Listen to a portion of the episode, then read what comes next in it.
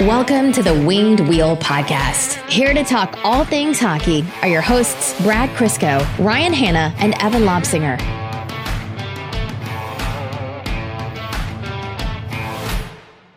So Ryan asked if anyone wanted to open. I jumped on it, to which Ryan's face got immediately concerned, to which I told him only nine out of my 10 possible openings uh, were in extremely poor taste.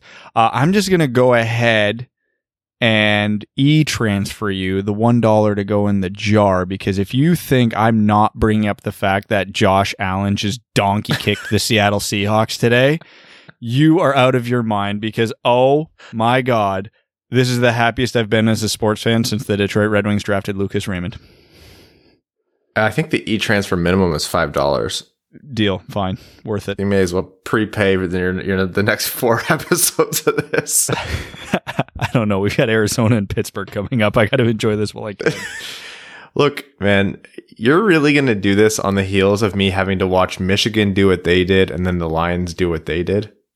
Yes, I am because it sucks that you're unhappy and Michigan sucks because Jim Harbaugh is afraid to eat chicken.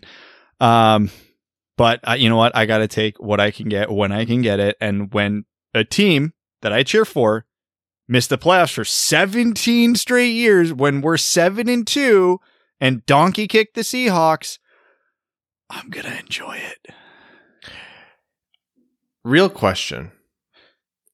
Are the Red Wings the best Yes. managed team? Yeah. Yes.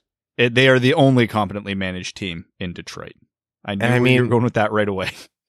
The the Tigers just brought in AJ Hinch and I'm very conflicted because I've talked my fair amount of shit about the Astros and I kind of won't stop at all. And like I understand there's nuance to Hinch's involvement and it wasn't, you know, blah blah blah, but I I can't how do I stand here putting my voice out twice a week on a hockey podcast and still finding time to talk shit about the Astros and the fact that they're cheaters. And then the Tigers bring in AJ Hinch, and I'm like, look, I'm not embedded in baseball like we are in hockey, so I don't know. But we are really at the point where the Detroit Red Wings are by far the most hope we have in Detroit sports. and it's not particularly close. I mean, the Lions are the Lions, and I, me as an outside observer to the Lions, am befuddled that Matt Patricia is still the head coach. I've seen I don't know. much worse coaches get fired for much less. Um, Much better. much better. Sorry, much better coaches get fired for much less. Um, I look at the Pistons, who are basically the Minnesota Wild of the NBA, just stuck in mediocrity forever on an endless loop, and the Tigers, who are the Tigers, and yeah, it's it's the Red Wings. Um, the roster has the most hope of all the teams. The management has the most hope of all the teams and thus the fan base has the most hope of all the teams. Yeah, pretty much that method deal signed and sealed it. I mean, the the Tigers do have a lot of good prospects. I mean, because they've been drafting first overall for a little while now. But um, with Yzerman coming back and him so far living up to the hype that has really pushed the Red Wings over up and over the edge. Lars, or obviously our friend um, in Sweden, messaged me. He's a 49ers fan. And uh, he's like, man, I thought watching the 49ers were bad, but oh man, you're Lions. I was like, yeah, dude, we're terrible. I genuinely think I feel about as bad about the Lions as you feel as good about as good about the Buffalo Bills. And you just sent me five dollars. That's how good you feel about the Buffalo Bills.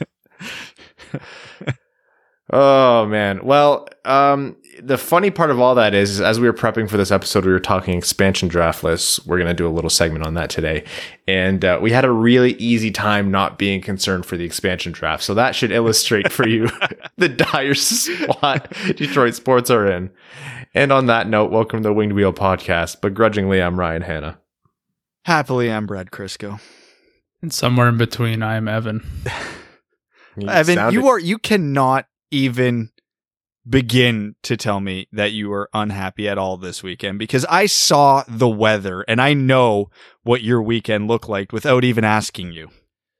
Yeah, it was unreal. Even though I had to work from two to eight a.m. this morning, but uh, yeah, it was really good. I'm on Two, borrowed two time. in that time. I played nine on Thursday, nine on Friday, uh, eleven yesterday, and then eighteen today. But two of those holes were in the dark. Why would How you does- play how does eleven one holes? play eleven holes? The way the course works is you play nine and then tens away from the club, and eleven ends up almost right at the clubhouse. So you can just ru- walk off there. Okay. You don't pay for the round, so you can just leave. It's yeah, great. I was gonna say to be a member must be nice. When I go golfing, I'm playing all 18. That's why I take so many swings, right? I want Yeah. as, I want to experience as much of the round that I paid for as possible. Exactly. It's more efficient, uh, cost effective that way. um, if I ever end up like when Brad and I go with you, it'll have to be in the dark because I, I Brad's actually pretty decent at golf. But if it's like my first or second round of the year, uh, you won't want the groundskeepers to see the the big divots I'm taking out of the ground. Oh, trust me, there's there's quite a few hacks out there. The group in front of us today was just like just spraying left, right, left, right the entire round. So you, Yeah. you'd be okay. Yeah, for me, it's like I'll spray right, right, right, right, right, slice right, right, and then further right. The- I'll just make sure we're not paired up with uh, the one kid there who's the under 17 uh, Ontario champ, and he's 15, Oh, and he's Thanks. Almost playing for Team Canada, and he's sponsored by Titleist. He's insane. I'll make sure he's not grouped with us. yeah, I don't need to feel that bad about myself at any point, honestly. Trust me, I feel bad. I've played beside him on the driving range, and he hits his a lot of his cl- clubs further than I hit like f- two or three clubs higher. It's incredible. Let's talk a little bit about things to feel good about. Um, what we'll be covering on this episode is a continuation of the uh, conversation surrounding the Mantha contract. There's been a little bit more uh, evaluation on it, so we just kind of want to chat about that, um, which will bleed into um, a conversation potentially about uh, draft or not draft trade targets for the Red Wings around the around the league. Um, taking a look at Detroit's cap situation, other teams' cap situation, and continue spitballing there and drumming up deals that uh, opposing fans will hate if they ever care to listen. Um, and then we are going to do a little bit of a preview of um, the Seattle expansion draft, how it's looking for Detroit, because we are inching closer and we have a pretty good idea of what the Red Wings roster is going to be like around then. And uh, I mean, we'll let you see how it goes, but there's nothing to be concerned about. Uh, okay. So, um, between last episode and now, there's been more kind of contract uh, evaluation around the league. Uh, Dom Luszczyszyn actually did a, a, a, uh, analysis of every team's overall, uh, contracts because of, um, uh, you, like using different analytical models and, and finding like surplus values with the contracts, um, and, then the probability that players would outplay their contracts pretty much. So Detroit last year ranked 31st on that list Shock. quite obviously, yeah, quite obviously, when you have uh, Justin Abdelkader and Frans Nielsen and the uh, the contracts that the Red Wings had or still have to some degree, you're gonna be pretty low on that list. Evan, take a guess where we are this year. We got to be way higher after we shed some of those contracts. Mm-hmm. I'll say 15 and a half. Look at that, 16th. There you go. Uh, yeah, the Red Wings were 16th, graded at a B minus. He has a whole uh, grading system. Um, and the big news about that is the best contract on the Red Wings, as you may have uh, figured out be, um, from our analysis on it last episode, is Anthony Mantha's new four year deal. Just proof we know what we're talking about. That's all Yeah. that is. That's the only thing I took from that article. Not only is it the highest graded contract on the team, uh, Dom goes so far as to call it one of the best contracts in the league in all likelihood. So um, that aligns a lot with what we were saying last episode, and it really does bode well. Um, you know, we when Yzerman was signed, there was a lot of hype, and it, afterwards there was probably a lot of uh, um, fanboying going on where we were making mountains out of molehills and every small move was kind of praised even though even though it wasn't a bad move it was still objectively good. It was nonetheless a small move. Um this contract really kind of went a long way to cement that and to show the reason why Red Wings fans have been hyped about Steve Yzerman coming to Detroit and why they're so excited for the future of this team. It's kind of just become the new hallmark for that, um, that kind of gold star. So, uh, yeah, that Mantha, Mantha contract is, his he has a whole thing, and I, I recommend you guys go read it um, if you subscribe to the Athletic. But the surplus value on that contract is twelve point eight million dollars over its life. Uh, Dylan Larkin's is rated as the next best, and its surplus value is four point four million dollars. One year less on it, but still, the year that's the kind of um, signing efficiency that you're getting with that Mantha contract. Now, it is worth noting that Dom's model is based on uh, essentially per game stats, not total stats, right? So it doesn't factor in Anthony Anthony Mantha's injury history, but that we, as we've said for years, Mantha is a top player. It's just when he's on the ice. So 82 games of Anthony Mantha at 5.7 million dollars is legitimately one of the best contracts in the NHL, right up there with the Pastrnak contract and the Marchand contract and God damn it, Boston, Scheifele, etc. Because because Mantha's never had a 90 point season, it feels weird to put him in the same tier as those players. But last season, on the per game numbers, he's not far behind those players. Yeah, the uh, the Mantha and Bertuzzi contracts really went a long way to kind of improve Detroit's standing.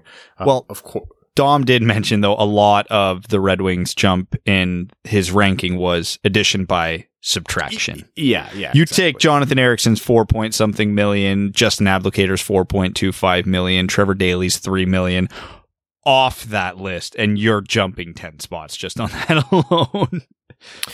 On his grading system. Uh, for example, Frans Nielsen, obviously the worst contract on the Red Wings right now, rated as a D. The Red Wing, that's the lowest one and the only D on the Red Wings in a lot of ways. Um, only D contract on the Red Wings. Last year they had four. So yeah, addition by subtraction. that- Wonder who those three were. um, who? Uh, yeah, Abdelkader, Ericsson, and was it Daley? I have to. Th- he was statistically one of the worst defensemen in the NHL by just about every metric you looked at last year, so that would make sense. Hey, he's working with the Penguins now, eh? Good for him. I hope. Yeah. Uh, I hope. Wish him all the success in the world because he's a pretty good guy. Yeah.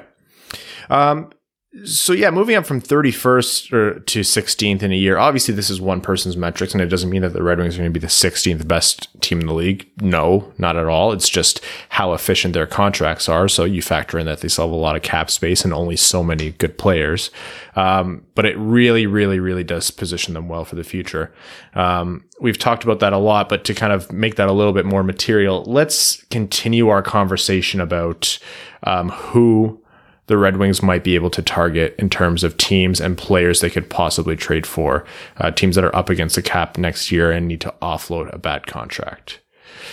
It has happened. I have a new favorite target for this. Walk us through it.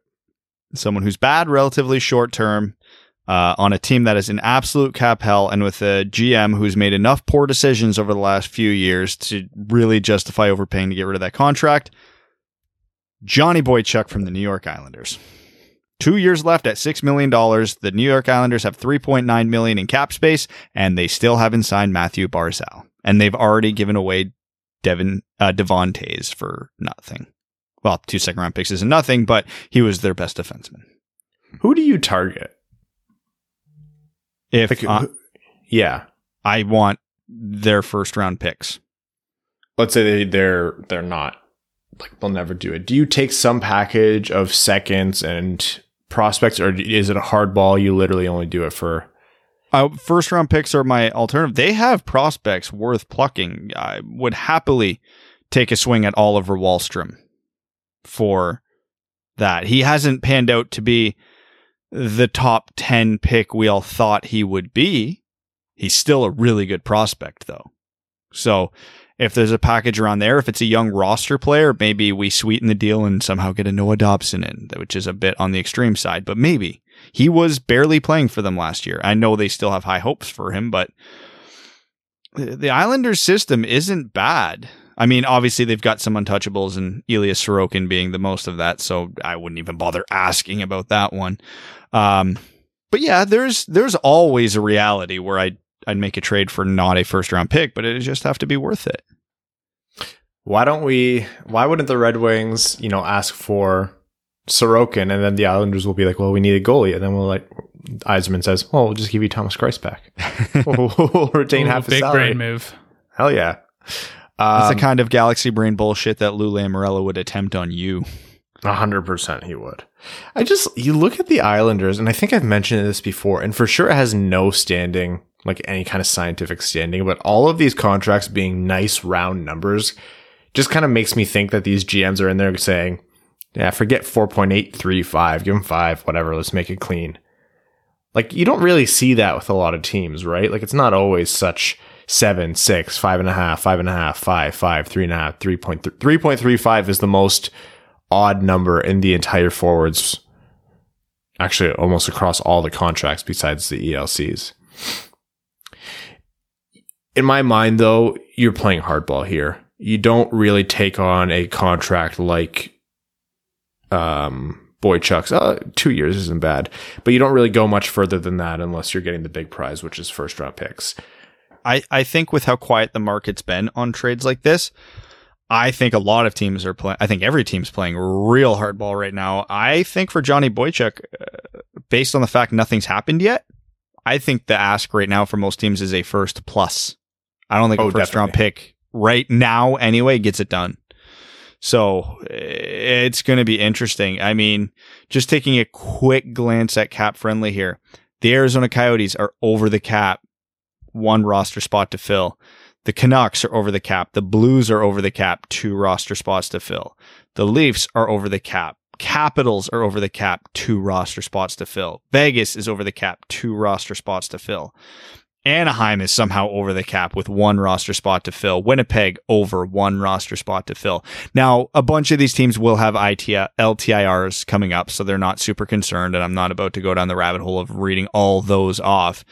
But then again, you look at, and that doesn't include Tampa and the Islanders, who are still well under the cap, but in Tampa's case, have several key players to sign still, and in the Islanders' case, have their best player to sign still. So there is more than a few targets out there. And then you look at teams in a position to take on bad contracts to do this, and teams that are likely to do it given who their owner is, what their plans are for this season, and available cap space. You have the Devils, the Kings, the Red Wings, maybe the Blue Jackets. Mm, That's about it. There's no good candidates beyond that because Uncle Eugene's not going to be spending that money, so I don't think Ottawa's in it. Nashville has a ton of cap space, but they still only have 19 out of 23 contracts on their roster filled, so I think they're gonna, and they want to be good, so they're not taking on a Johnny Boychuk uh, now. So that's what five, six, seven teams looking to dump contracts, and maybe four, five on the optimistic side who are willing to take them.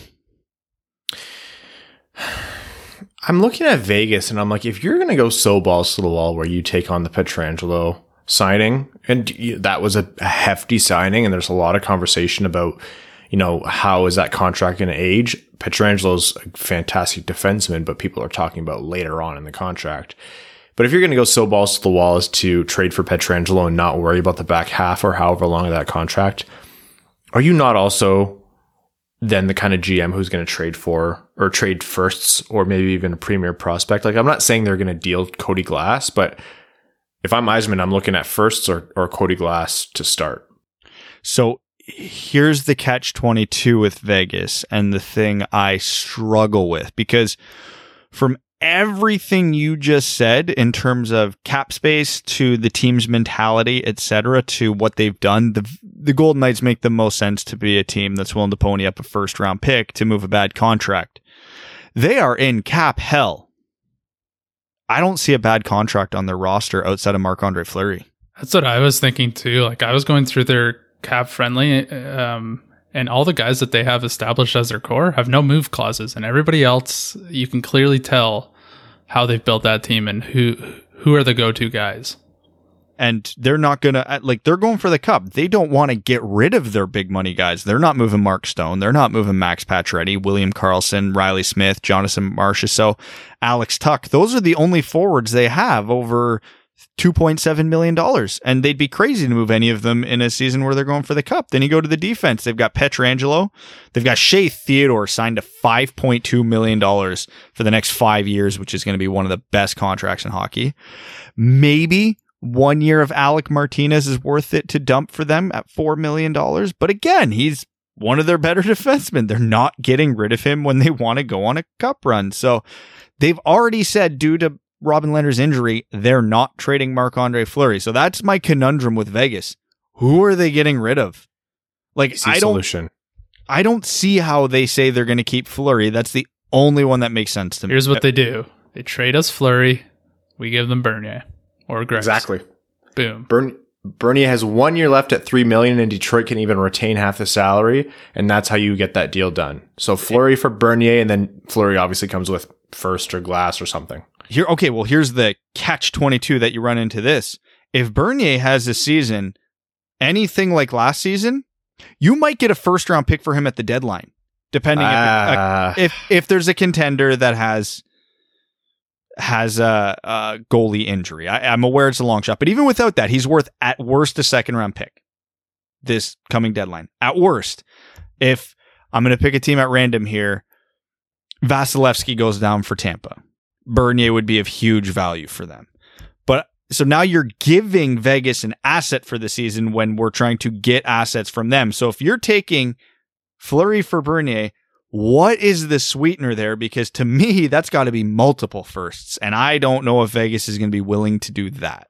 I don't know about multiple, but I would do a first plus, or I would, and, and I'm saying Cody Glass because I'm not a Vegas fan. So any Vegas fans listening to this are obviously calling me a meathead and an asshole, and that's fair.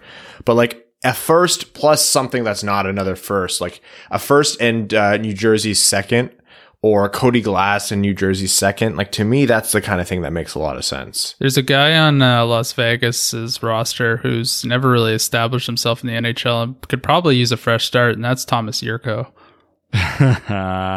Piss off. Get out of here. Go. That's all I was like, got. Peyton Krebs is there. Oh, there's options. Jack Dugan's a pretty good prospect on the older side, but that's because he went the college route. Uh, Lucas Elvenes would be an interesting one. Um, Nick Hague, I'm a was big fan say. of. I'm surprised he hasn't broke through regularly with Vegas yet. I assume he's going to this year. You There- target there's- Hague or Glass, and uh, that looks good. I, well, no, there's a million options here, but uh, I mean, because of, and I think, uh, let's not forget, Fleury's got a no trade clause, so he could nix this all in a heartbeat, and he's still in a mentality he wants to win. Why would he waive for Detroit? So this might not even be an option. He might have a 10 team no trade list, and he just literally puts the 10 teams with the most cap space on the list, right? So, I, fair. And like agents do that. Teams and agents do that. When they don't want to go and all they can negotiate for way back was a 10 team list, then they'll be creative with that. Oh, they absolutely use it strategically. It's why Eric Staal's in Buffalo because his agent and him never thought Buffalo would be in a position where they'd be trading for a player like him at this point. So they didn't bother to put him on his no trade list because they thought, ah, it doesn't matter. It's not going to happen. Um, so yeah, as Buffalo. As much as I think McCrimmon would be a great candidate to give the Red Wings some premium assets to unload some contract, I just I don't see the fit there unless these teams get very creative. I looking at another team, Washington here. Um, they have a couple really bad contracts, but it's on their good players, and they have a lot of term left, so the Red Wings wouldn't bother doing that. Um, their two worst contracts on defense they just signed a few weeks ago, so I don't think they're moving those. So they're not in a great. They're not a great uh, bedfellow for the Red Wings there. Tampa again still makes sense. I don't love their options, but it makes sense. They have options there that we could work with. Um, yeah, I. But the Islanders are starting to make the most sense to me. Vancouver's stuck, man. Like they have to be stuck, right? They they are stuck, but the thing with Vancouver, the one thing Vancouver's got going for them over other teams is even though they're over the cap by a million and a half, their roster's maxed. They do not need to sign anybody. They're they're good. It's just a matter of freeing up a little bit of cap, which they probably could comfortably do with a buyout of one of these bad players, which might be more optimal for them. I think they'd rather buy out Loui Eriksson than give a first round pick to get rid of him. And if I was the GM of the Canucks, that would absolutely be favorable to me. Uh, maybe they, I don't know, just looking. Sven Baertschi has one year left at 3.3. Um, that would give them enough cap space. But what are they going to give up to get rid of that contract? It's not going to be much. A second round pick might be optimistic on that one. Um, so yeah, I don't think Vancouver is in a position right now where they need to give up an asset to get out of cap hell now. And also, I think they might need to save their assets because um, next summer, when Elias Pettersson and Quinn Hughes both their ELCs expire, that is probably going to add close to $20 million to their cap. They're going to need those assets for next summer. So if I'm them, yeah, I am holding on to everything right now because I know I'm going to need it later. And they're probably going to need it in spades. But they do have some key UFAs coming off next year. Again, like I just said, Baertschi comes off next year. Brandon Sutter comes off next year. Tanner Pearson, Alex Edler, Jordie Benn. Obviously, they're going to need to replace some of these guys, but they have cap coming off. So I, I don't think Vancouver's in a huge need. So Vegas has to do something. Tampa has to do something. The Islanders definitely have to do something. But I think those are the only teams that have that where where a simple cheap buyout doesn't fix it. I think those are the only three teams in that position when you look through it. Like, yeah, the other teams have to make moves, but they don't have to do anything dramatic and they don't have to give up premium assets to get out of it. Would Yzerman take on like a two and a half million dollar player from the Leafs for like a fourth round pick? I mean, sure, why not? But that's not the type of deal we're talking about right now. Yeah, I- think you're right with the Boychuk one. It's funny because Lamoriello has such a reputation for being so tough, but guys with that reputation in the NHL just kind of make these weird moves. You see the the Rutherford moves where you're just like, why did you do that? You did not need to give up that asset for that player. You actually shouldn't have given up an asset for that player at all. Um, for example, Rutherford helping Toronto. So, yeah, I, I think you're right. I think Lamoriello is weird and unpredictable, but at the same time, he's probably the most liable to say fuck it like the the Islanders and I want the Islanders to be competitive in a year or two so I don't care about their first round picks take them I want that to be pick 32 anyways and Yeah. that's how Detroit ends up with a 2022 first and a 2022 second And I always go back to, uh, I feel like Elliotte Friedman says it ad nauseum. Like it, it's constant. He repeats, when Lamoriello believes in his team, he's all in. He doesn't, he doesn't half-ass it. He goes to win. And when you look at how frigging horrible their long-term contract situation is, I don't think he has a choice but to be all in right now because in three, four years is going to be comfortably one of the worst teams in the NHL, stuck in absolute cap hell. They are doomsday is coming for them and it's going to be not too long from now. So yeah, you better get the most out of it now. It's unfortunate for Islanders fans because I don't think this is a roster anywhere near close enough to win a Stanley Cup, despite how good Barry Trotz is. I, I still think this year's conference final run was a bit of a fluke. I mean, they played their asses off and earned it, but I, I don't think it's sustainable um, for another couple of years. But when Lamoriello's in, he's in. And they need at least $4 million in cap space. So moving two years of Leo Komarov isn't going to do it. Two years of Cal Clutterbuck isn't going to do it. And you look above them on the salary cap, and those are all contracts too expensive for teams or too long for teams to take on. They just signed Ryan Pulock, so they're not going to move that two year contract. Nick Leddy might be a good option because he's only $500,000 cheaper than Johnny Boychuk, but he's still a decent defenseman. So I don't think that's who the Islanders would want to move given their situation. So when you cross your T's and dot your I's, it looks like Johnny Boychuk and Leo Komarov are the only two teams will probably entertain that Lamoriello would be willing to move. And again, I don't think Komarov is going to be enough to get uh, Barzal's contract in there. And it also doesn't help that all these long term contracts have either full no move or modified no move. Like, even if you wanted to, to get Johnny Boychuk, he's got a modified li- uh, no trade clause, and it, it says he gives eight teams that he wants to be traded to. But Yeah. If there's anyone who can get someone to mysteriously waive their no trade clause and go to a unfavorable, underperforming bad team, it's Lou uh, Lamoriello. Well, and it's you can um I don't know the logistics of all this and how this would work, but there's it's a cutthroat business and and Lamoriello would absolutely be the guy. All right, Johnny, we're trading you to the Red Wings, and he could go, No, I'm not waiting for there. He's like, Okay, uh, then we're sending you to the minors. Like, you're not going to be on this team one way or another. Or he could even have a deal worked out with Yzerman ahead of time. We're going to trade you Boychuk, this pick and this prospect. Only way Johnny waves is if you buy him out there so he's free to go sign with whoever he wants. Maybe that's an option. Like, okay, well, here's your picks. Take him, buy him out. He's on your cap, yada, yada, yada. Here's your first round pick. Here's a half ass prospect all right, Johnny, go sign with a contender for some depth and get your cup. Like that, that could be something that could be entertained. And again, I'm using Johnny Boychuk as the example here, but that could apply to Fleury. That could apply to, I don't know, Alex Killorn in Tampa, although I don't think, I think he's less likely on that one. But those options are on the table. Do we think so? The likelihood of this happening, obviously, we said before, I have said before that I think Yzerman is looking to do something big. Like uh, I think he wanted the Marc Staal deal to be the smaller of his trades for bad contracts. But obviously, whenever you're talking about a, a deal of that size, it's not guaranteed. So I'm not going to sit here and promise it. But I still do genuinely believe, just by everything Yzerman has said and not said, in the nature of this league um, and the teams how they're up against the cap, I still think Yzerman's gunning to do something big. What's the likelihood here that the league bails these teams out?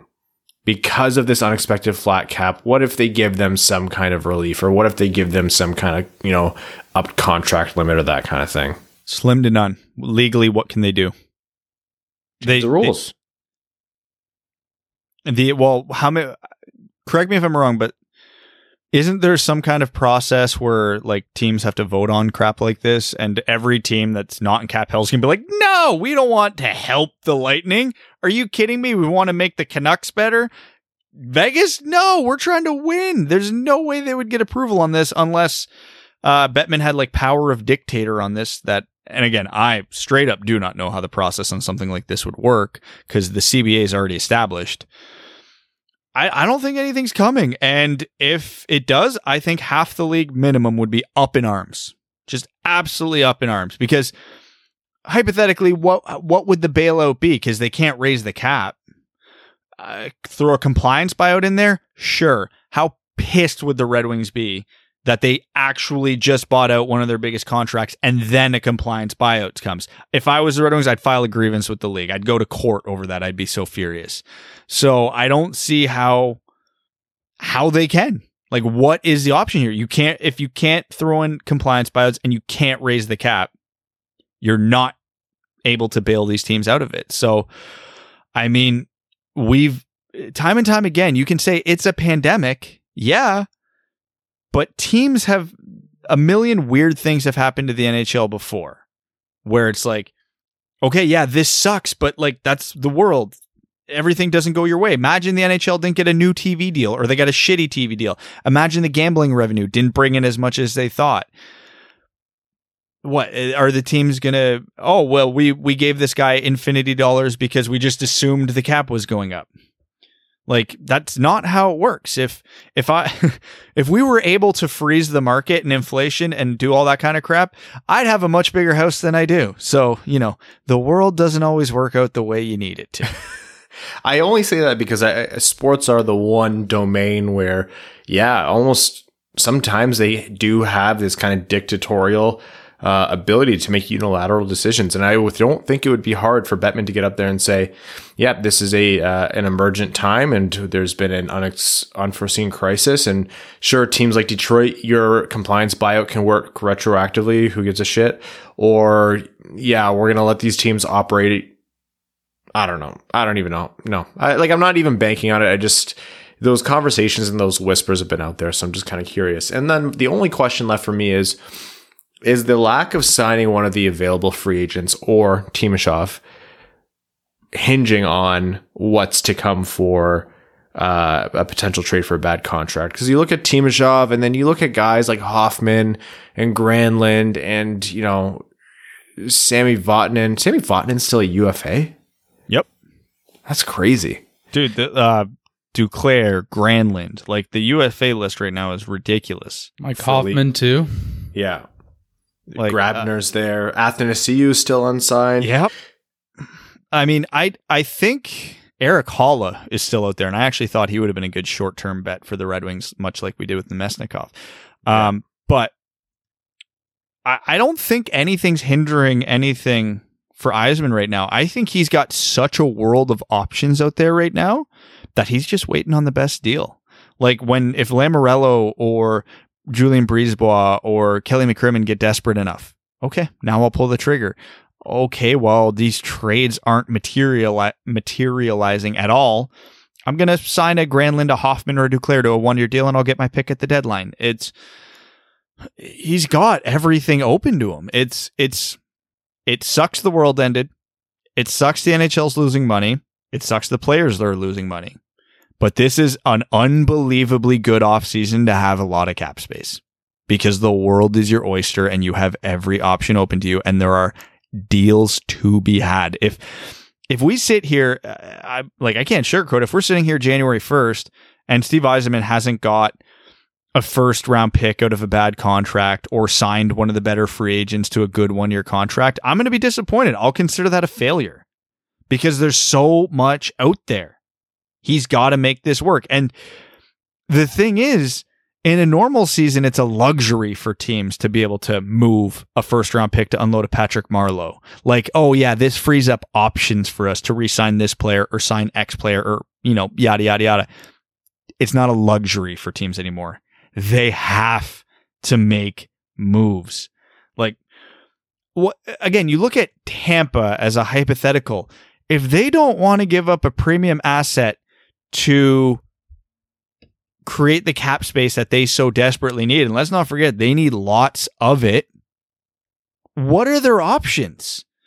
Like the players who make enough money that you could buy out to free up cap space aren't players you're they want to buy out and they have term. Like buying out Andre Palat would probably be the one based on dollars and term that makes the most sense for them to buy out to free up that cap space. They're not buying out Andre Palat. Like they want to win the cup again. I mean, Ryan McDonagh's $6.7 million for the next infinity years is an awful contract, but they still want Ryan McDonagh and they're not buying out a six year contract. Like they're screwed people say, well, yeah, why would they give up a first round pick to move Tyler Johnson? Tyler Johnson's a good player because they might not have a goddamn choice. Their only option to get out of cap hell might be Steve Yzerman sitting there going, hi, we're going to take your best prospect and your best pick. Thank you. Like th- this is where they're at. And if I'm Steve Yzerman, I'm Tampa's not my first team I'm negotiating with. Loyalties and friendships be damned. I think the Islanders are going to be way worse than the Lightning, so I'm holding out for them. I want their first round pick because that could be in the middle of the first round. So, like, it, eh, these teams are truly screwed. And if the NHL doesn't come in and bail them out, they're going to stay screwed and they don't have easy outs. That's why I'm saying teams like Toronto and Washington aren't in this mix because they have easy outs. They have cheap buyouts on mediocre players that get them under the cap. Tampa, Vegas, Islanders, they don't have that. All right, let's move on here to uh, the expansion draft. So we're going to talk about um, the Seattle 32nd team in the NHL expansion draft, which has been confirmed, I think, to be under the same rules as the Vegas draft.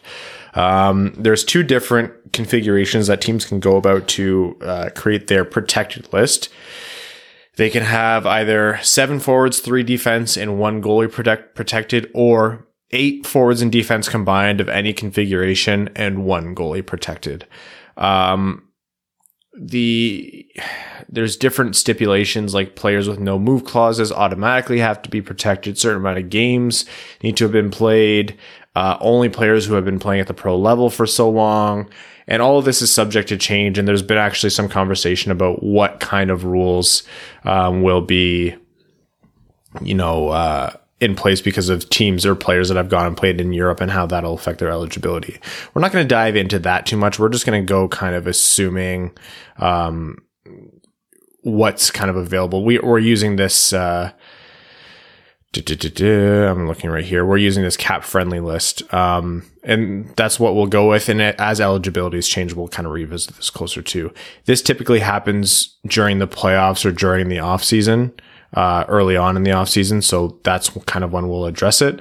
As I was saying this, my list completely went away, which is devastating. Um, but we are going to kind of see what this is looking like for the Red Wings. And this is why we were laughing before the show because it's, I I had a hard time, not because there's a lot, because there's not any. Uh, my my hardest decision came at defense. That's how good of a position the Red Wings are in for the expansion draft. Yeah. So, uh, Brad, why don't you start off with your list here?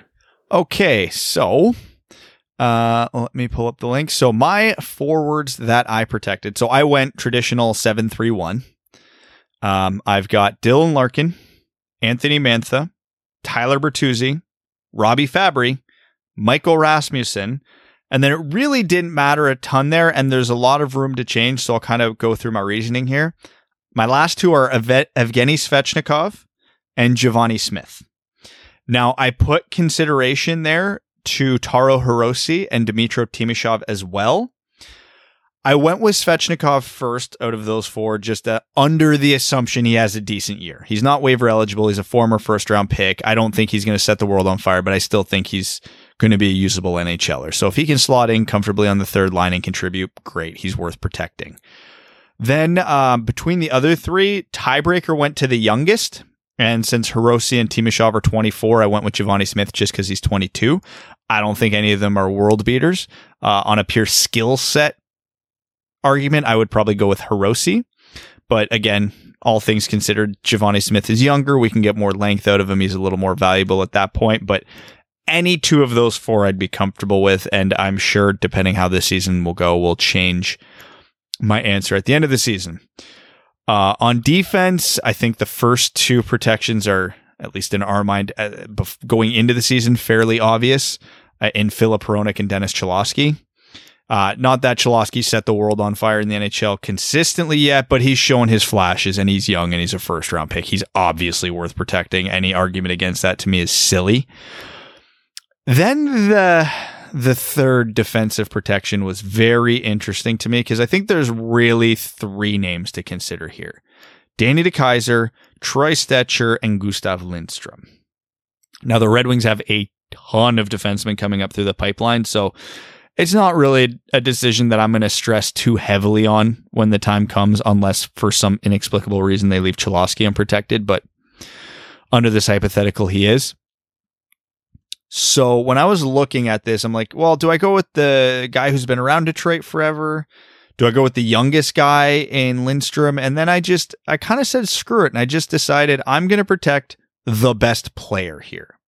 So I protected Troy Stecher because he's a right shot, very useful defenseman, great, great player. He's only got one year left on his contract at the end of this year, and he is 26 years old. But again, as we've talked about before, when you're transitioning a team from a rebuild to being good, you need players. So you might as well keep the good ones. So since Troy Stecher is a good player, a guy that in all likelihood the Red Wings will want to extend, and if they aren't able to extend him, he probably gets more value than the other guys in trade. So if we're looking at asset management, you also still probably want to keep Troy Stecher. So that was my logic there. So I've got Hronek, Cholowski, and Stecher as my three defense, and then Greiss as my goalie because he's the only one that you can protect right now. So yeah, it, it, there were some decisions to be made there, not super impactful ones. And if, and for what it's worth, if everything goes as I predict it goes this year and the Red Wings follow exactly my list to a T, which they won't. I think the Red Wings then lose Lindstrom to the expansion draft. Yeah, it really seems to be how it's shaking out. Like I I'm going to pick different players maybe and if you guys argue I won't give a shit because it really doesn't matter. like Larkin, Mantha, yeah, obviously. Um Fabbri I think Okay. Bertuzzi, Fabbri are pretty obvious. Yeah, Fabbri, Bertuzzi.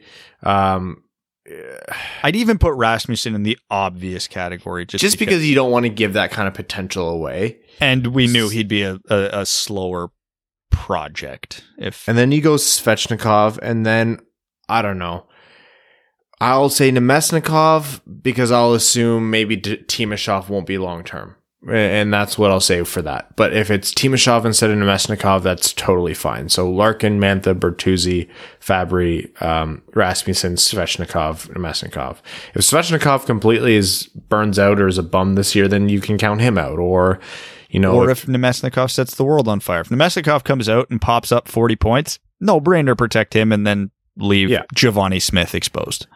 Or and Svechnikov. defense, like I would love to protect Lindstrom, but it doesn't really make sense to do it. You would rather protect Filip Hronek, obviously. You'd rather protect Je- Dennis Cholowski just because, you know, as even though he might be more uncertain, if he pans out, that's a guy who's doing more for you than Gustav Lindstrom might be in this lineup. And then Troy Stecher, just because that's a good value contract and he's a good young right-handed uh, defenseman. We're excluding UFAs that expire in 2021 because there's uncertainty around them. If they're going to be a UFA, they don't technically have to be on your list. Um, our understanding is that depending on it, it all depends on when the expansion draft falls. No. st- it's the same rules as Vegas. You definitely do not need to worry about unrestricted free agents because it's t- the league has been operating around the parameters of the Vegas expansion draft for this expansion draft. So the NHL can't change it now. Where if uh, teams are like, well, guess what? UFAs are involved now. Again, teams would kick up a fit because they've went they've made moves under the understanding they wouldn't be and then my goalie obviously would be Kevin Boyle. naturally. that would be Thomas Greiss. Yeah, like the Red Wings lose Lindstrom, the Red Wings lose DeKeyser. Frick, if they take DeKeyser, you're like, all right, sweet, thank you. He's 31 years old, and that's five million dollars off the books. Like, great. Yeah, there's uh, what like worst case scenario on my list is who do we lose? Nemet one year of Namestnikov, Lindstrom, and or Hirose. Oh, oh well. And I, I one caveat that I threw in there is one of the reasons I left Namestnikov unprotected is because I have faith Big Joey V will be stepping into the lineup the following season. So over a year from now, meaning there's one more center spot spoken for.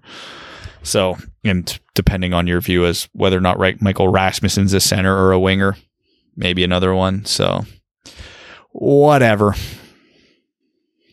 Yes, this list was tricky to to populate at some points. Um, I think my forwards were the exact same as yours, minus um, I protected Hirose over Givani Smith.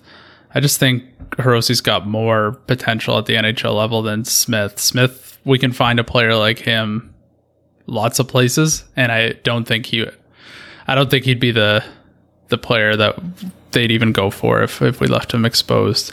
Absolutely can see that logic. Um, and then on the on the back end, Cholowski, Hronek, um, but then I actually protected Lidstrom. Um, Nick Lidstrom. yeah, sorry, I'm a little congested right now because I've been up for an ungodly amount of hours. Um, just because I didn't know who else who else to protect. If if they want a Marc Staal, if they want a Danny DeKeyser, all, all for them. That frees up a bunch of cap space to make make some moves with that. So two of the three defensemen I were, were easy, and then the last one was just a charity. Um, and then I did Thomas Greiss as well because okay, That's the entire Red Wings motto. I don't even think Yzerman will pick up the phone when they find out who Vegas chooses to, uh, or sorry, Seattle. who Seattle chooses to pick from them. They're going to be like, hey, we took so and so. And Yzerman will be like, okay. all right. Talk to you Really? later. Does he need a ride to the? No. Oh, all right. See ya. Don't bug me. Um, and it, for those of you who don't know, the contracts that are uh, exempt from this: Matthias Brome, uh, Joe Veleno, Filip Zadina, uh, Chase Pearson, Turner Elson, Moritz Seider, Albert uh, Johansson, Jared McIsaac, Filip Larsson, and Victor Brattstrom. And then obviously you're not even considered like Ra- Lucas Raymond isn't on there. Like Um, is it worth so Lind, Lindstrom? Yeah. Um, he'd be an RFA in 2021. Yeah. even worth protecting him? Like, or what, they just get him for free, right? Like, it, yeah. Oh, yeah. I walk that back. That no, it didn't make any depends. It depends on the date of the expansion draft. Like if it happens after unrestricted free agency opens, hypothetically. Although I think Brad's looking at me like I'm dumb here, and I might very well be. But pretty much, like if they extend him before that, then yeah, they'll have to protect him. right. But if they He's an- don't, RFA, not UFA. He would still require protection. oh, that's right, because they get his rights, and that's worth something. Yeah. an RFA. I was being a meathead here. That's what happens well, as, as I was saying it. I started to figure it out as I And was talking through it out loud, and then And then I realized walked down was that a path for que- you. Thank you. yeah. Again, like this is not a hard situation for Detroit. Last time the Red Wings, or at least we did, and it might be silly in retrospect, considered ourselves lucky because um, Mrazek wasn't taken, and instead it was uh, Nosek. And now it's like it's poised to be another Nosek type. And yeah, it's not great to lose an asset for nothing, but compared to what other teams are going to be losing, this also provides another kind of squeeze opportunity where teams might need to move some pieces around. Obviously, the primary team that they are going to make deals with is Seattle themselves. Uh, but is there an opportunity for Detroit to leverage their cap space and their ability to take on contracts to kind of make this work? Oh, absolutely there are. They they can do it this summer, they can do it next summer. Of course they can. They're going to have even more cap space next year. If teams want to unload a player because, you know, look at Tampa, they're to look at Tampa's defense. Right now they have to protect Victor Hedman because he's no move, but obviously they would anyway. And then you got to think Sergachev and Cernak will be there. Well, that means you're leaving Cal Foote and Ryan McDonagh exposed. Like teams are going to have to move, and they'd rather lose an Erik Cernak and get an asset out of it than lose one of those guys for nothing. Yeah, it's going to actually be pretty exciting. I like that that's happening soon. The Vegas one was super exciting, so it's it'll be fun to see this one play out, especially because it's not Detroit being pinched here. Um, but let's say these teams somehow miraculously getting away get away without having to do too much crazy, you know, giving up assets to offload bad contracts right now during this offseason. It'll be nice to see that second coming for them, that second wave. Sorry, um, during the Seattle expansion draft. And on that terrible, terrible note, uh, let's head over to uh, overtime. We're going to start with uh, Patreon, where all of our Patreon supporters, who are the reason we're able to have this show, get their comments read out. Um, first and foremost, as our way of saying thank you, unless there's anything you guys have before overtime. Nope, not a damn thing. Do you guys like mulled wine? Do you ever make mulled wine? I've had it. It's all right. Yeah. I don't mind it. I have no We're- idea what that is. You uh, you pour a couple bottles of wine, you put in like some oranges, and then spices like clove, star anise. Um, Mel put cardamom in, and then you just kind of and then something to sweeten it like maple syrup or sugar, and you just let it simmer for a little while. It's like it's a holiday drink. Yeah. Wherefore, not I. I zoned out halfway through that sentence. I just I stopped caring, It was your question. and then the answer was more boring than I could imagine. Uh, and I say that because we've gone full on holiday Christmas mode in here. We have we currently have three trees up in this house already. Oh my god! 2020 is the only year where you're allowed to celebrate Christmas early because there's been nothing good to look forward to. Thank you. Like we've always been like the moment we're past Halloween, we're like, yeah, like we're down for holiday holiday mode, but we usually take a little time to get the decorations up and stuff. But this year we're like, well, what else are we gonna do? Like literally the other night it was like, you know, have the news on, decorate for Christmas. And then we turned the news off because I was being annoying. And then we just put holiday music on and decorated the tree. And then it was warm as hell today. So thank you, climate change. Anyways, overtime, Patreon. We're going to start with TJ Nasty, who says, Good day, guys. With Stevie Wise stating that he might not be done adding another free agent, uh, is there a chance we take a run at Mike Hoffman? Uh, it sounds more and more like he's waiting for a contending team to make room for him, but what about us offering him maybe a longer term deal? Yeah, he's 30, but what about a five year deal at six and a half million? Think he'd consider it? Keep up the great content, guys. Love the pod. I'm pro signing Mike Hoffman. I'm anti signing Mike Hoffman to anything more than a two year contract. He would also be the that would make him the highest paid forward on the team. Yeah. Highest paid anybody. He'd consider it. I don't think the I don't think Yzerman would. They shouldn't. Uh, Kyle says, "Hey guys, going back to the end of the last episode, can't remember if it was Evan uh, talking about some heavy metal music. Uh, you ever listen to Lorna Shore or Shadow of Intent? They definitely kick ass and are worth a listen if you like metal." No, but I will uh, scribble that down. Uh, Cody Stark says, "What's the best hockey game you've ever been to? Didn't realize it at the time, but now I know that it was 2005 World Juniors, uh, gold medal game in Grand Forks, Canada versus Russia, Crosby versus Ovechkin for the first time. Ovechkin got booed off the ice. That stacked Canadian roster. Gretzky was in the house. It was awesome. I think I might be a little too young to have really appreciated it, and it wasn't even a Red Wings game, but I want to say it was the 93 playoffs. Um, you were there. I was there. Oh yeah, I always forget you're old. Shut up.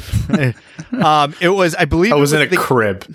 I think it was it was between the Canadiens and Sabres, and it was a crazy game. It had a goalie fight and everything, and uh, some lunatic uh, firing a gun into the air in the parking lot after the game. Like it was, it was That's the crazy. that's the real Montreal experience right there. it was Buffalo.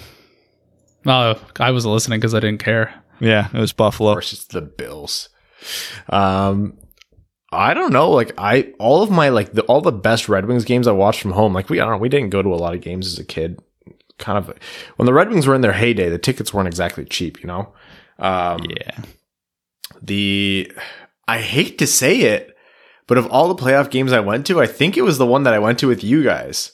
Oh, game three, Tampa, Yeah. Detroit. That game was nuts. That's the one that comes to my mind where I'm old enough to remember it like vividly. That is definitely the one in my adult life. Uh, Steve E says, "What?" Unless you want to answer, Evan. I honestly can't even think of anything. My brain is completely mush. Yeah. Uh, Steve E says, "What a week! I hope everyone hearing this is safe." Da, da, da, da. Hockey, hockey topics. Could you all discuss how the Wings might get another first round pick in 2022? And could you discuss the future of women's hockey? I read that the WHAP got a million bucks from secret deodorant. is that all it will take? If so, that's sad. They had to wait for a donation from Hockey Canada or USA Hockey and or couldn't or wouldn't. Isn't there an NHL player who could donate? You could ask every player on the active roster to donate 25 grand. Uh, that's 575 from one team, over 17 million for all 31 teams combined. Sorry, I burped there. Uh, that would go a really long way, long way to ensuring Mika and my two daughters have a league to play in. Thanks for what you do. Stay safe. So I I do want to actually have a really in depth conversation about women's hockey, but uh, I actually have a friend who plays for the Canadian women's national team. So we've been trying to coordinate her schedule so we can actually get her on here to talk about it. Um, the issue she's running into right now is a she's on the ice like nine times a week and training, and you know being an Olympian, um, and there's there's some restrictions to what is publicly publicly available, what's not, what she can say, what she can't say. So it's a little tricky on that. But yeah, I mean, I'm for it. I'm a little pissed the NHL still isn't fully investing in this. I don't give a crap that there's another league. It's a cop out. Um, i it's the field of dreams. If you build it, they will come.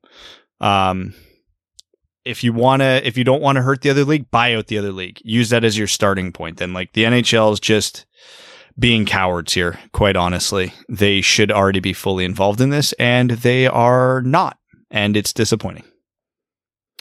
Uh, next comment from Lars, the prophet of the towering behemoth, says, "So time for another music question." Oh, Lars, uh, which is your favorite Rammstein song? Mine is "Pussy." Speaking of that, Uh, I knew it. who is your favorite name of a character in James in a James Bond movie? I'd put Pussy Galore up there with the best. Well, the weather here in Sweden sucks, and the U18 and U20 national team games with Finland were canceled due to COVID. I think it's time to grab 2020 by the tree bucket. Let's hope 2021 will be a better one than this freak of a year. Upwards and onwards, and wings and pizza for everyone. Actually, my favorite Rammstein tune is Ik to dear way, but it didn't serve my purpose. Uh, I'm sorry for my. I like when Ryan makes mistakes and then we can laugh about them continuously. I- Those are my favorite ones. It's fun being on the other end of it for once. Yeah, it is. Uh, the actual Terry. Sure. Says, Hello, listeners, new and old. I've decided to come back for a bit to remind everyone how terrible this movie podcast is. Can we stick to hockey? Can't believe this shit show of a podcast is the fourth biggest hockey podcast. And what is what is this now? I'm not sure why you've put speculation in the title. You're always speculating about COVID 19, hockey, etc. I'm so tired of hearing about golf, baseball, football, F1, and music. Let's stip, stick to the topic, boys, I, which is movies, obviously. I don't need to hear about how tired Brad is or how Ryan's girlfriend is renovating the house and how he's useless. The only decent one on the show is Evan, but it's a rarity he's prepared to talk when it's thrown to him, yet alone for the show. when when he starts Strangely accurate. and when he starts talking about golf, he loses all credibility. And then follow up PS, What? this is Terry. Yes, the real actual Terry. You actually heard Evan's feelings just there. I hope you know. I'll, I could hold my own in any golf conversation. Uh, and Ryan, remember when you thought the real Terry actually was a patron? Yeah. That was that was actually really funny because I Yeah. believed it too. Yeah, not my best day. I really thought it was there. uh, Ian says, Have you guys seen the Russian 5 documentary? Yes. Yes. Phenomenal. Everyone should watch it. I haven't seen it. Where do you watch it? Uh, it's on like iTunes, a bunch Oh, of that's stuff. probably why I haven't watched it. Yeah. You can, you can watch it a lot of places. Okay, I'll look. Uh, not sure if you're old enough, but it was like reliving my childhood. Plus, I learned some new stuff. Highly recommend. Yep. Uh, I remember a lot of the, the Russian Five as it happened, or like, you know, when I came into knowing hockey, I quickly learned about it. But yeah, it was um, really brought, brought you back to the real Red Wings heyday. I had no idea that Slava Kozlov was such a miserable bastard, and that only made me love him more. Right? I relate to him. He is the Russian better athlete version of myself. I I can deeply deeply relate. Uh, La Plata Peak says, How long can the NHL go without confirming the rumors of the All Canada and other 2021 divisions? Ooh, a long time. The NHL does not give a shit. Oh yeah, no, they can go. They're aiming for January 1st, so basically until training camp start, which probably won't be until December sometime. So, yeah, that long. Uh, I believe the slip that McCrimmon gave to the possibility was a trial balloon, one that has been received rather well by hockey media. However, the more time that passes without any confirmation uh, about divisional alignments, things are becoming more disconcerting. What do we all believe is the drop dead date for these announcements before we have to consider the possibility that the 2021 season doesn't happen? Teams will have been briefed about this and said don't say anything. So I don't think there's a drop dead date that really matters. Fans are will accept whatever's thrown at them at the end of the day. When did the bubbles start again? Uh, late July, early August. I think yeah, they would try and get in a couple months of we'll call it round robin games, and they would do the same thing all over again. Uh, So I guess that would be what I would think would be a drop dead date. Um, bonus question for Ryan: Only one can be fired: Jim Harbaugh or Matt Patricia. Who do you pick? Oh, Matt Patricia. Look, I don't think Jim Harbaugh has seen the success in Michigan that we've wanted, but I still have hope that he can one day pull it through. I have no faith in Jim Harbaugh, but Matt Patricia is far worse.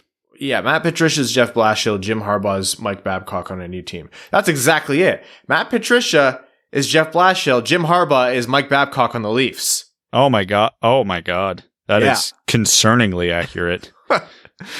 The Caminator says, after all the draft analysis and deep dives in, on prospects, what do you do with your all, all your information? Do you continue to watch the prospects that you love develop? Do you ignore the prospects not drafted by the Wings, or do you forget about them and just focus on the next year's next year of draft picks? Also, Evan, is it too late to draft Anton Lundell? It's never too late. Um, I'm guilty of focusing primarily on the Red Wings, and then I'll follow guys who are like you know rated highly, or I really wanted the Red Wings to take. So you're looking at a lot of guys in the top ten, and then the random player like Brad. I know for sure you're going to be watching. Um, uh, he ended up going to Philly. You really wanted Detroit to take him. Emil Andrae. No, uh, great story. I can't remember. kid's Wisdom? name. Yes, you'll follow Zayde Wisdom. Like those kinds kinds of notable players. Ninety percent of my attention will be on Red Wings draft picks, though. Yeah, but I mean, it's a big hockey world, and you're not doing yourself any favors if you're not paying attention to all of it. Uh, Dennis K says, "I learned last episode that me and Ryan have the exact same birthday." Dennis, happy birthday, buddy. Uh, oh wow, you're just as old and or young at me. So Did thank you first of all. Michael Scott. He pulled a Michael Scott there. No, but it not actually because it actually worked. So uh, happy birthday, Dennis! Thank you for becoming a patron, and I hope it was a good one. Um, however you celebrated, I don't think I I actually realized I didn't go outside at all on my birthday, which That sounds like the best birthday ever. uh, thanks for all the content you guys make. Looking forward to the day there's a post Stanley Cup win episode. That again, we've talked about it. It'll just be us screaming. Uh, we've had four post playoff win celebrations. That's it. Yeah. Uh, fondle me till I'm streaming says, hello, you guys. I've given up on you guys helping me out, so I've decided to ask some hard hitting questions. Would you rather ask your mo- nope, not nope, nope. Very good, Ryan. Yeah. Uh, the moment you said mother, I'm I'm completely out. Uh, enough of the fun stuff. Let's get serial. I'm a college student living at home, and I've begun to harbor some resentment with my family members. I know it's probably a phase, but I can't cannot stop dreaming about moving out and going across the country and having limited contact with them. The weird thing is, I grew up in a fairly privileged slash supportive family, and I have had no fights or other conflicts that are prompting me to move. Is this just a phase or what? I appreciate your thoughts on the matter. This is Uh, absolutely a phase. Live at home till you're 30. Save infinity money. Don't move out. It's awful. You get like six months of like, oh, this is amazing. I can do whatever I want. And then, yeah. And then it's just bills and suck. like the Buffalo Bills and suck. Um, okay, on the flip side, some people, depending on their like who the kind of person they are and their family dynamic, it serves them well to move away from home and learn how to live alone. I will tell you, like I did it and I would do it a million times out of a million. And I love the hell out of my family, but I just really valued going out and being independent. Um, it's not cheap. It's not cheap. And if you want to get ahead in life, a good way to do that is to not pay rent and not pay for groceries. I will Yeah. tell you that much. I moved out when I was 20. And for most of my adult life, I have thoroughly enjoyed living on my own. Like ages of 20 to 23 being on your own was amazing. I've act like I've roughly calculated how much money I would have saved if I didn't. And um It's very Yeah. sad. I, I'd I'd be shopping for an even bigger house than Evan is right now if I did. So and that's Oh, that's a big me. goddamn house. So I'm struggling right now too. so it's uh, believe me, it's worth it in the long run. Save all the money you can because when you eventually do move out, you'll be able to do a lot more with it. Uh, Adam says, going to be real frustrated when the league bails out uh, the teams in cap hell. Could that be why there haven't been any moves lately? Covered that. Uh, GM's waiting to see what the league does when a third of the teams can't make the cap. Also, does anyone know how to change your name on here? Oh, that's funny. Um, I actually don't because I've never had to, but people do it a lot. So, and it looks like you got some uh, help in the comments. Uh, C Nods says, "Help guys, or hey guys, help me out here. I see rookie contracts that ELC cap hit is low, but performance bonuses make up a lot of the true dollar amount. I'm curious what the some of the stipulations for that money might be for those players. Always been curious. Thanks. It's pretty basic stuff: point totals, goal totals, games played totals. Uh, there's even weird things for like win rookie of the year, uh, get named to the all rookie team, etc., cetera, et cetera. It, it, it's pretty generic stuff. Um, and it's like it, it there's different. They're classed on like A, B, and C level, right? Like uh, Yeah, there's different. I don't know what the threshold is between the classifications, but they're there for a reason, obviously. Uh, eh, yeah. Anyways, I'll try and find the exact figures and we can talk about it on a later episode. If you remember to ask the question again, Adam, just so you guys don't hear me typing for a couple minutes while I look up the specifics. But yeah, it's it's all pretty standardized. It's not as creative as NHL contracts. Sam W says, Do you think we as a fan base tend to arbitrarily determine ceilings for prospects just as often as we have inflated expectations for others? Rasmussen is competitive, intelligent, and clutch when he gets a bit stronger on his skates, which can take longer for taller players to achieve. I think he'll outplay our current projections in a big way. Dude is chomping at the bit to make a difference for the big club. Yeah, it's easier to be hyped about a player when you only know the good stories because that's what's coming out in the news, but uh, you're not seeing him day to day. So I think there's a, a certain amount of truth to that. I don't know if Brad. I uh Yep. text Yeah. missed the question. Do we uh, do we impose ceilings on our own prospects while being overhyped for others, kind of arbitrarily? In what sense? like we're putting a ceiling on Rasmussen maybe, but we're pretty hyped about another notable player that another team drafted. No, I think it, we don't put arbitrary ceilings on it. I mean, it, it's literally just making an assessment based on what we see. Like, I haven't seen anything from Rasmussen since he graduated from junior to make me think he's at anything more than at best a second line winger. Um, showing flashes of potentially being a first round, a first line player based on what he's doing in the SHL right now. So it's hard to say. And the thing with prospecting is you're going to be wrong way more than you're going to be right, but you could be wrong both ways. I could sit here and say, I think Michael Rasmussen will be a really good third line winger and power play specialist in the NHL. And then he plays 80 games and his career fizzles out. Like, you never know. That's the whole trick of it. If drafting and prospecting was 100%, there'd be no need for a draft. There'd be no need for different development leagues. You everybody would just follow the same linear path. So, I mean, you just got to predict with the information you have. Going back to the ELC contracts, there's A bonuses and B bonuses. A bonuses are performance metrics. They're capped at 212,500 per bonus paid to an aggregate, aggregate total of 850. Um. B bonuses, which match the league paid bonuses for trophy wins, etc., will increase from an er are an aggregate of 2.5 million starting after the 2022 draft. It's all a bunch of mumbo jumbo, but yeah, performance metrics, trophies, wins. That's that's what they're tied to, pretty much. Ryan Hanna brand wings and pizza says, "What do you guys think of the ever controversial Tom McDonald? He has so many of my favorite songs now. He makes a lot of political statements with his songs. Don't know Tom McDonald. Is that the same guy as Old McDonald? Maybe. Did they both have farms? Uh, how many points do you think Raymond will realistically get in the NHL when he has a full debut season? And where do you see him best case scenario points wise?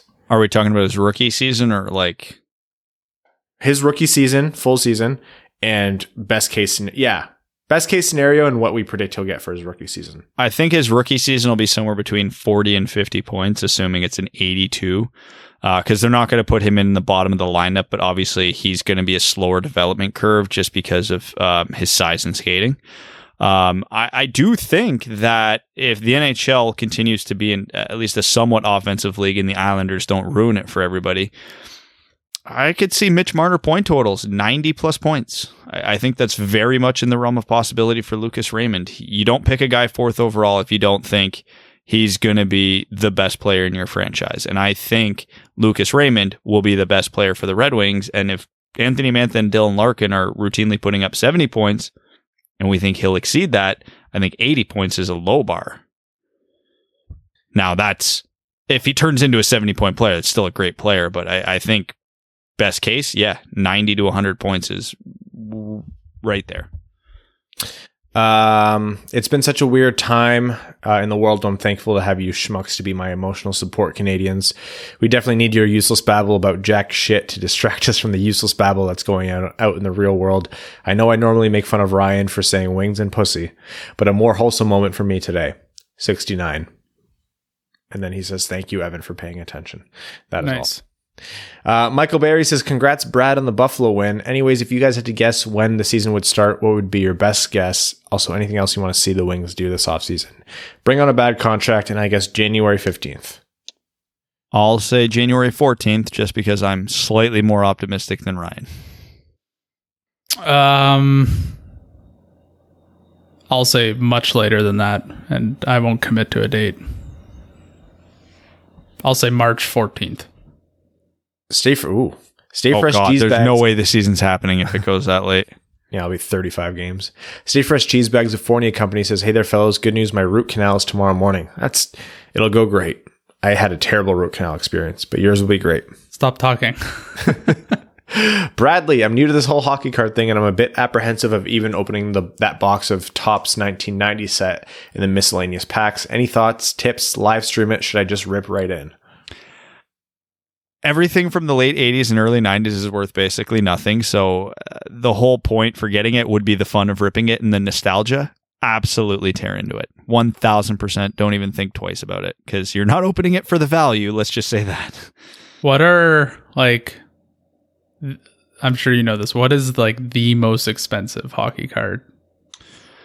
So it's uh, not a straight answer. So the most expensive hockey card would be a graded 10 Wayne Gretzky rookie. There's only ever been two in existence, and they went for several hundred thousand dollars. But the reason it's so expensive is because they're so goddamned hard to get. Um, the 1910 11 C55 George Vezina is way up there. Is it because there's not a lot of them, or the ones that are there available are in crappy condition? Uh, there's not a lot of them available, and also yes. Um, if you're looking at a modern card, I mean, just go look at what the Sidney Crosby and Connor McDavid Upper Deck the Cup rookie cards out of 99 go for, and it's horrifying. I'll quickly Google. So is it purely based on the fact that there's just not much supply in, of those cards? Is that because I'm sure there's got to be like six types of rookie cards?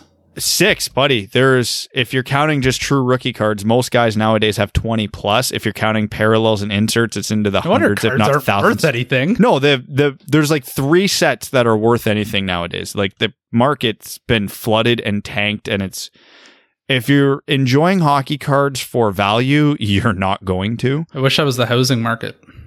right honestly but um no but like the the thing with the connor mcdavid and the cup uh and the crosby cup rookies is the packs they come out of are worth nearly uh well at point of release like six seven hundred dollars a pack. Oh my god! and then these cards have a piece of his jersey in it plus they're autographed.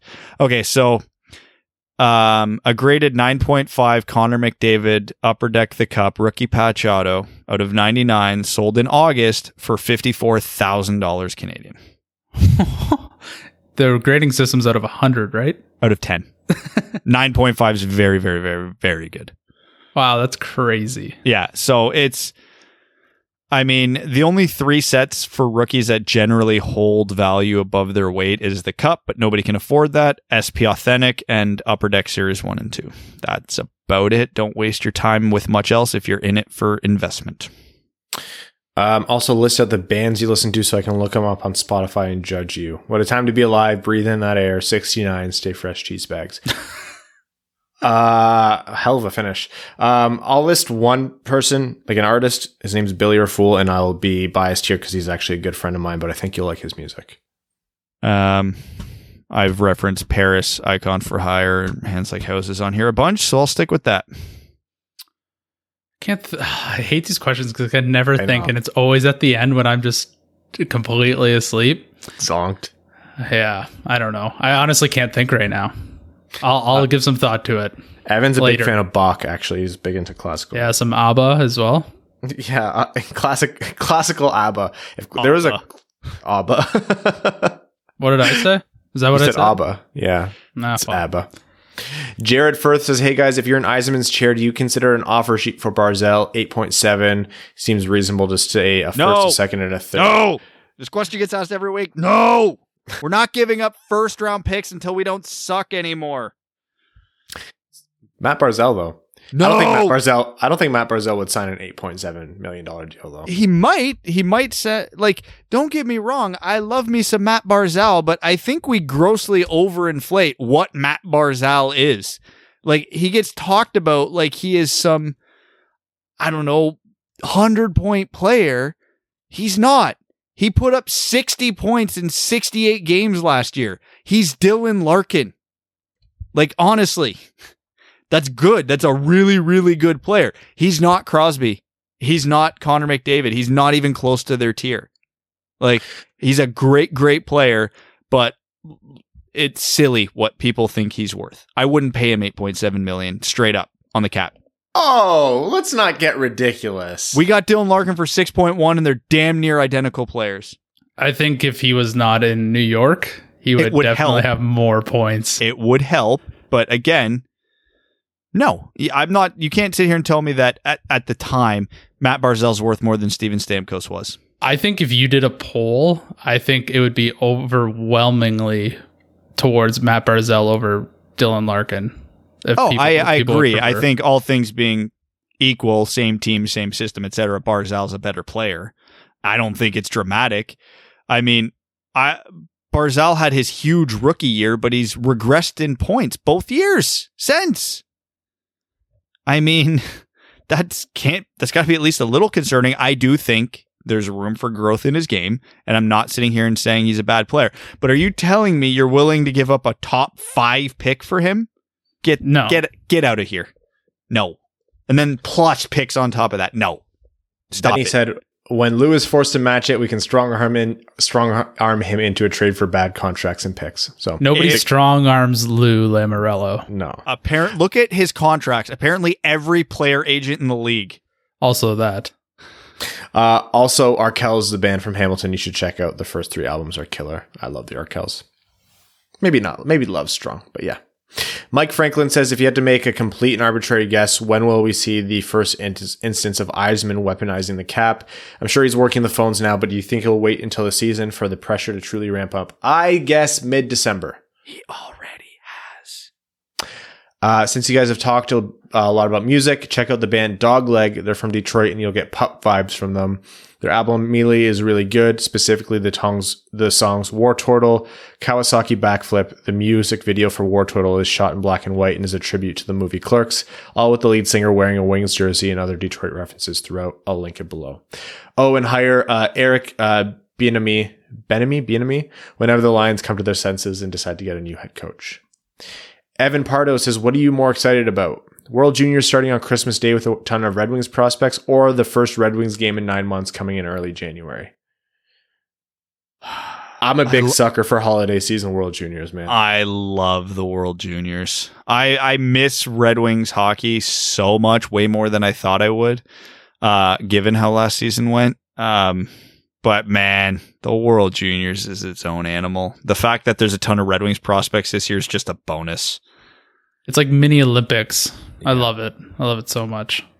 Joey Furtaw says, since we know Yzerman wants to add another player to the roster before the season starts, uh, out of all the remaining free agents, who do you think makes the most sense to come to Detroit?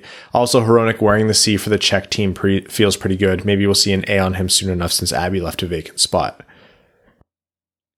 Who who makes the most sense? Well, you want to get as young a player as you can, and there's a few players under the age of 26 out there. Um, probably a forward when you look at the Red Wings depth chart and where they can use the most help. Uh, the Red Wings like their speed. Anthony Duclair or Andreas Athanasiou make the most sense. Yeah, like unir- un- unironically Athanasiou, but on a cheap deal.